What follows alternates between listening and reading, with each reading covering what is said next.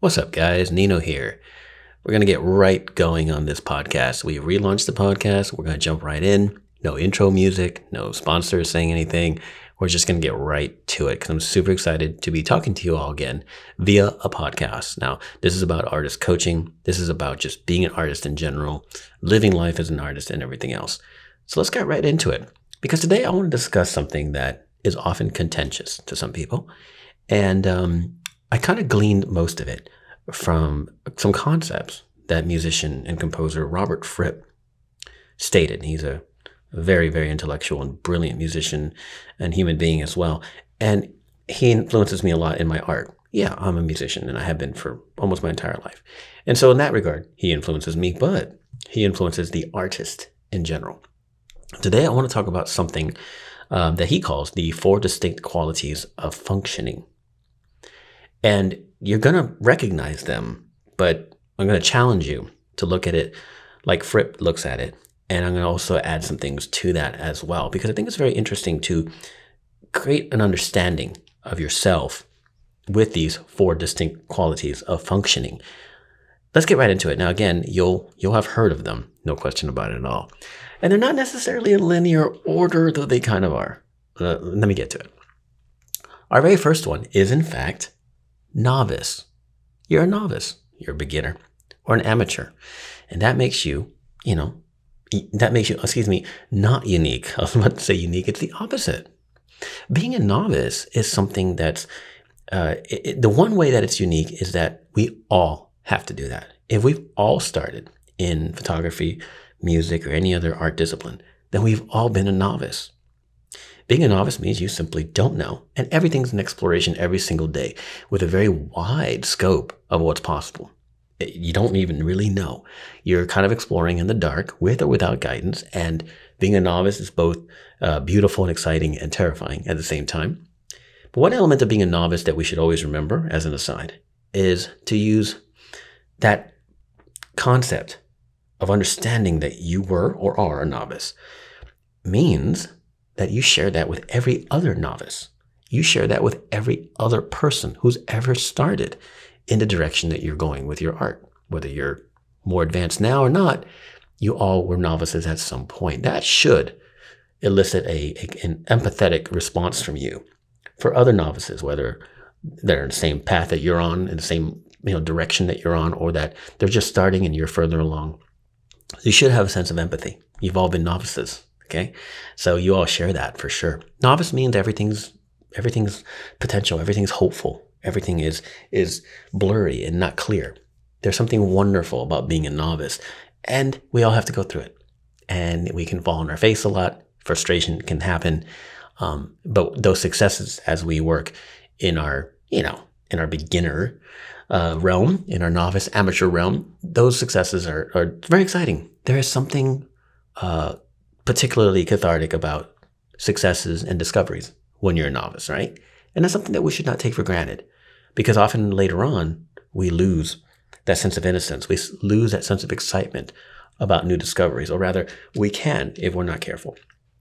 So I urge you when you're going to acknowledge that you're a novice and someone else is a novice, I urge you to not downplay it. It is an important, you know, quality of functioning. It is an important position and place for you, both in your uh, artistic journey and your spiritual journey and just life. You have to be a novice at some point. Wonderful. The second distinct quality of functioning might surprise you. That is professional or expert, whatever you care to call it. And you might think, well, we went to A to Z here, didn't we? We, we didn't actually, because again, it's not linear, what we're describing, at least not going to be in a minute. So we have professional, or expert. What does that even mean? Novice is so easy to define. What is expert? Oh, well, expert's the zenith. It's the top end. It's that you, you you are a master at what you do. Wrong. Why? Because master is another term for another time. When you are an expert, it means you can execute your art with some proficiency. You know, you can do it to the point where it's very clear you're not a novice. You can make a career out of it, potentially. You can inspire others. You can even teach it. But if you can't teach something succinctly and simply and very, very clearly, then you're probably not an expert level at it. Experts take complicated things and explain them simply to help those learning, whether they're in an educator role or not. Expert or professional is something that we can aspire to, which is what almost every novice aspires to be. Whether they're trying to make a career out of it, you know, monetary uh, return on it, or they're just trying to get good at what they do for the passion of it. When you start as a novice, your goal is to become an expert. And of course, there's a ton of gray areas between novice and expert and how to define them. And, you know, it's not obvious. It's not clear where you stop these, you know, designations of these distinct qualities of functioning. However, expert is where most people simply stop. And you can stop there happily. You can have a fulfilled life, artistically, spiritually. You can have a financially successful life by being an expert. No problem at all. Most people end up there. Most novices will fall off. Those who do not will end up experts. Time, time eventually, and effort, effort and time, practice, consistent, you know, practice makes a big difference um, in how fast you become an expert. But time, time is a big part of it. But time leads us into the next distinct quality of functioning, and we touched on it just a second ago, and that is mastery. Master. And you might think, oh, I got you now, Nino. I understand now. Master's above expert. Got it. Kind of. The reason why mastery is separate from expert is I just said it a second ago. You can have a fully prosperous and satisfying, fulfilling career and be an expert. So, what the heck is a master? A master is something, first of all, that we we distribute that label too freely. There's too many masters in the world that are, in fact, experts masters are so so beyond their comprehension of their craft that it's hard to explain this, but a master doesn't have any or very few limitations, but a master also dismisses the nuance and detail of skill and practice and you know, the acceptance of where they are with their skill set and what they can accomplish with it. A master is beyond that. A master has, you know, broken every rule at this point. The rules are no longer relevant. The rules do not apply. But more to the point, a master has a commitment, a level of commitment to their craft, to their art, to their discipline that makes it so beyond an expert in one crucial way. It is now part of their life. And I don't mean their career. It is part of their life. It is part of their being. It is part of their whole spiritual uh, kind of justification in the universe. This is who they are. Mastery in a craft or a discipline or an art can come at the sacrifice and the detriment of personal relationships, um, monetary gain, even. There's plenty of masters who have no money. So when you think about the concept, the term, I should say, master, you might think of like a guru on a mountaintop, isolated from the world, and you ascend the mountaintop to get to the guru to get some, you know, sort of impossibly brilliant advice from said guru because they have this focus, you know, that you don't have because you're in the hustle and bustle of the normal world and they're out there focusing. That's kind of what a master actually is, yeah. Except most masters aren't sitting on top of mountains uh, waiting for you to come get advice. Masters are so consumed by their craft that it is part of them to the point where other aspects of their life could potentially be sacrificed or even you don't have to necessarily look at it as a bad thing. A master can completely be so just enveloped in in their craft, in their art, that it's wonderful. It's euphoria for them. It is next level. A master can often be a great teacher, but masters don't teach technique very often or at all. Masters don't teach detailed methodologies. Masters don't, you know, focus on tools or tool types and certainly not brands. Masters have a different understanding. If you want to learn from a master, a master is going to talk to you about vision. A master is going to talk to you about what's in your heart. What do you see in your mind's eye? What does your soul want to do? Whether it's guitar playing, photography, painting, sculpting, dancing. A master is going to challenge you on a deeper level. A master is going to say, hey, you can learn your tools. Go practice them. That's fine. You want to talk to me? Let's talk about bigger concepts. Let's talk about where you want to go as, as a human being, as an, as a, a living creature exploring the concept of art creation. Mastery is not always something you can pick, but you can work towards it. It's beyond practice and has a little bit to do with a type of meditation. You have to commit on such a long term that most experts don't bother.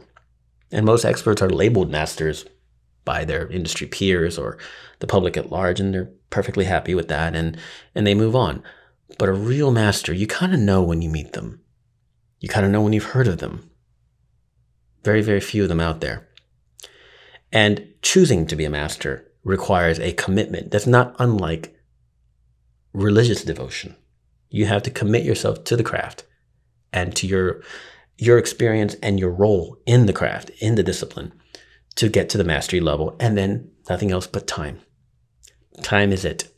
You cannot do it without time. And everybody talks about 10,000 hours of this and that, and that's fine. 10,000 hours is great, but that's no rule. 20,000 hours is better. you know, so I, I don't, I'm not about putting labels like that, but we do see masters um, everywhere if we are to believe what we read and see in social media and, and the news. Everyone's a master if they're good at something. Really, they're just experts, and experts are fantastic, but a master is an evolved expert. There are very few get to. And it's also a responsibility. You have to decide is that even something you want to do? Because when you commit to mastery, it's literally, like I said, committing to almost a religious faith. You are now at a level that you need to, or rather, you're chasing a level that you need to commit much more than quite a lot of people are willing to do. Quite a lot of people would not be willing to commit what you need to commit. And the more you try, and the more you push hard and aggressively to become a master, the slower you're going to go. There's a certain disconnect and a certain release that makes it, like I said, more of a spiritual journey than it is a technical journey. So you're going to have some spiritual, hopefully, some spiritual motivation and inspiration in your expertise, the work that you're doing as an expert. But mastery just goes to that next level. You do not have to be guru like, but there's just something, there's a certain sense of solace in your experience, in your, um, you know, just the, the, like I said, the quality of functioning. It's hard to describe. But I urge you to not use the label master too freely. And I urge you that if you're on that path and you want to become a master, I urge you to not just, quote, take it seriously, but to let it go. Let go of your efforts. Let go of your, your zealous commitment to get better at your craft and buy the next piece of equipment and obsess on the next piece of gear and obsess on the next technique. Let that flow naturally. Let it flow naturally. Think about your vision. Think about your role. See, experts produce work, and that work can do all kinds of things from influence people, make people happy, make you money. Artwork can do lots of wonderful things. But a master, in and of themselves, shapes the artwork. It shapes the field. It shapes the idea of it. A master shifts how the artwork evolves.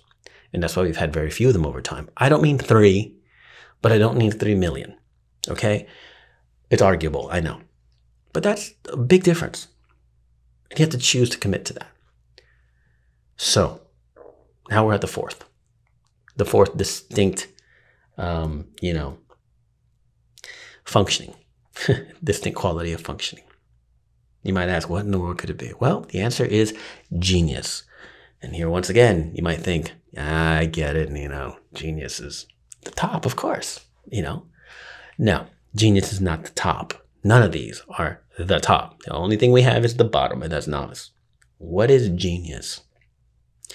Genius is actually far more rare than master. Far more rare. I mean, rare. And if there's a word that's been used too often, over master, it's genius. Okay? Genius is exceedingly rare. For all the brilliant mathematicians we've had in the world, there's one Albert Einstein, right? And many would argue that he's a genius. I don't know that field well enough to know, but everything I've read and everything I've seen and discussions I've had, it seems like he might deserve that label. okay? But genius, what is genius? How, how do we describe genius? Well, a lot of times, genius, we tend to equate that with prodigies, young prodigies, whether it's art, math, and science, or whatever, or some kind of physical skill prodigies impress us the most, and that is where we throw the term genius out. Whether it's a three year old playing classical guitar in front of a symphony masterfully, they're like genius. Whether it's a 10 year old in college and getting a physics degree, genius. Okay. And I would not argue with you when you say those things. Genius. Especially for young artists, for young creators, anyone's practicing a discipline at a young age. But where a genius, a prodigy, differs from a master is a genius has a smaller barrier of entry when it comes to mastering the techniques and the tools of their craft. For some reason, they pick up on it quicker. We know this. We've experienced geniuses, or we've read about them, or watched TV shows, or whatever. Geniuses accelerate very, very quickly, generally speaking, on the technical. This is why a three year old can play classical piano. But the difference between a three year old playing classical piano, who only has done it about a year, and is playing Beethoven and Chopin, that three year old is not to be underestimated and is to be applauded. But that three year old now, there's a certain sense of responsibility by those around the child. Because genius is unbridled, uncontrolled, undisciplined mastery. And that is not always a good thing. See, genius is a gift, as we call it, right? And you accelerate very quickly. But one thing a genius cannot do is replace time. Can, a genius cannot replace experience. Now, to be clear up front, a genius has the potential to be the greatest master ever. No question. Okay? But just because they accelerate very, very quickly, it doesn't mean that they might not, they could easily plateau for various reasons interpersonal reasons, society, social reasons. Society could get in the way. Um, you know, emotional issues. There's just no telling what can stop a genius. Oftentimes, geniuses are also uh, misunderstood neurodivergents. Okay, everything from the autism to ADHD and other things, because something in their brain is just a little bit different than the common human. And sometimes those little differences allow them to focus in such a manner that they accelerate very, very quickly on special interests in arts and you know things that they want to do, or science and math music. So a genius it, it can often be um, overlooked, if you will, uh, or rather not diagnosed with neurodivergence, but a lot of them are. Now, not all of them are either. And some geniuses aren't necessarily explosive and fast. And not all of them are children.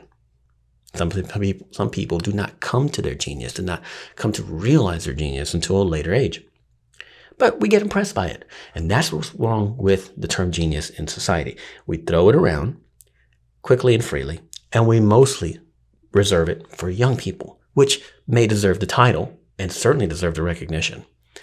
Uh, but what they really deserve from society and from those hopefully guiding them is the the the guidance and the teaching, if you will, to keep a genius on the right path towards mastery. A genius that goes into master never went to novice or expert, potentially just went to novice very quickly and expert very quickly.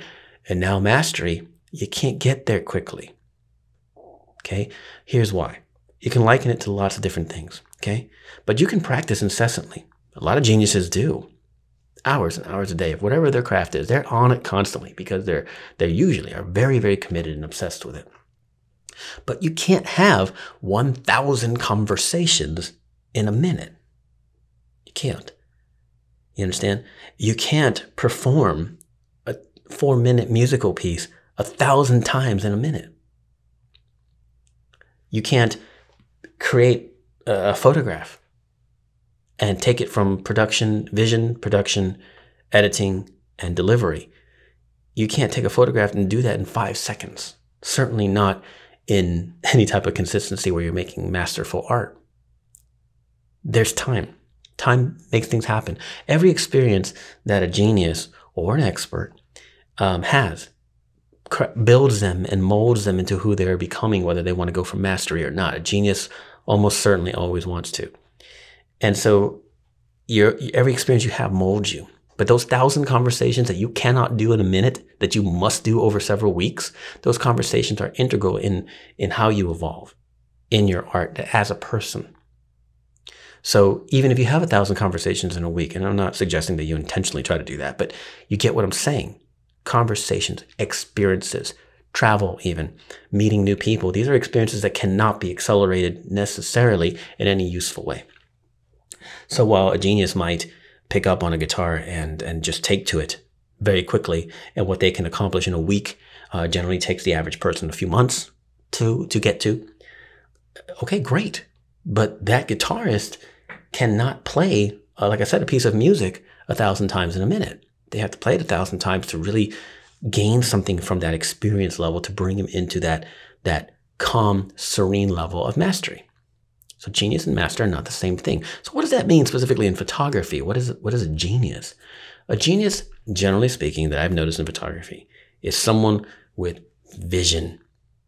Just absurdly gorgeous, beautiful, wonderful vision. Whether it's work that's pretty and and pleasing or work that's shocking or work that's profound in some manner. Um, a genius has vision straight away. They are blessed with vision, tons of it. But what a genius doesn't have usually is a technical. But usually speaking, generally speaking, a genius will very quickly pick up on the technical because they're obsessed with attaining their vision. There's something about them, the way they work, they'll just figure it out when they find their right calling. If your calling is photographer and you're doing botany, you might be going in the wrong direction. You might be a pretty good botanist, but you're not going to be an amazing photographer unless you discover it. But once a genius does, then they need to have the discipline. Only time comes with discipline. This is why many geniuses are, in fact, you know, mentored by a master. Very, very common. Masters need to help geniuses with discipline. So where are you in your artist path, in your opinion? It's almost certainly that you're novice or expert. I see myself as an expert who's always learning every day, and that's how every expert should be. Uh, I do not see myself as a master, and I know I was never a genius. I know that, and I'm okay with that because those are very, very different and distinct things: master and genius, specifically genius. So, why does all this matter? What is this analysis for? Well, what it is is to give you an idea of accomplishment and to redefine accomplishment for you. Because if you think, well, you know, I'm not a genius, that's fine, good one in a million are. Maybe not that much. I don't know what the numbers are, but it's extremely rare. But you can have an incredible career. You can have a fulfilling career and you can have work that can change the world by being an expert. A master is more of an internal thing. It's internal. Your work is probably going to be very good and somehow moving people. Your work is still going to be subjective. You can be a master of a certain type of work that some people won't like. But the mastery is within. Mastery is inside you. Do you want to get to that level of mastery? Do you want to explore your discipline to the point where you have an internal mastery of it, where you're at peace with the work instead of fighting the work? An expert is oftentimes fighting with their own work, fighting with themselves, as great as their work is. A master has achieved a sense of a certain sense of peace with their work. So that's why I want to urge you to think about that today.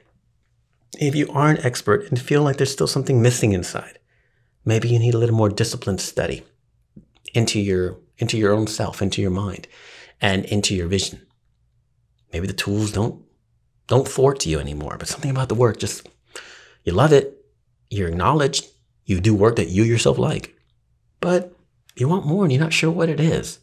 Your friends tell you you're a master of photography, and you're like, well, something's missing. Well, explore it. Explore it. And on the odd chance that you're possibly, quite likely, young and genius, just understand if you are, don't let it get to your head. and understand that some things you will need time for. And ideally and hopefully, you'll get a master to help you and guide you because that discipline and that time you cannot replace. You can't. Okay. You're always going to be exceptional when you're a genius. There's no question. Exceptional in the true definition of it, not just good. You are an exception to everything. And that's fine. Be that. But the world is not, not littered, wrong word, but there are enough geniuses who never went anywhere and who abandoned their art and discipline because they didn't have the discipline actually. And that usually comes because of a lack of guidance or other factors. So understand that. You're probably not a genius, okay? You can study and really look within to work towards mastery. And if you're a novice, keep going. Just don't give up. Keep going and think about what your goals are. Labels aren't important. This whole podcast episode is for you to think about yourself inside, not to tell someone, I think I'm an expert and I'm going to work to be a master. I should hope you won't say that to anybody. It doesn't matter. Your work speaks for, for you. But think about this in your, in your head in case something's not quite right. Maybe you are a genius and you lack the discipline. Something just doesn't seem to be working. Maybe you're an expert who wants to become a master. And maybe you're a master, probably a little older, and smiling and listening to this going, Yep, I don't know. I don't know who you are. But I do know that when you think about this kind of thing, you think about your own spiritual and internal journey in your art, you know what? You can be just fine as an expert. Don't kill yourself if you don't go beyond that. It's perfectly fine. It's perfectly beautiful and wonderful.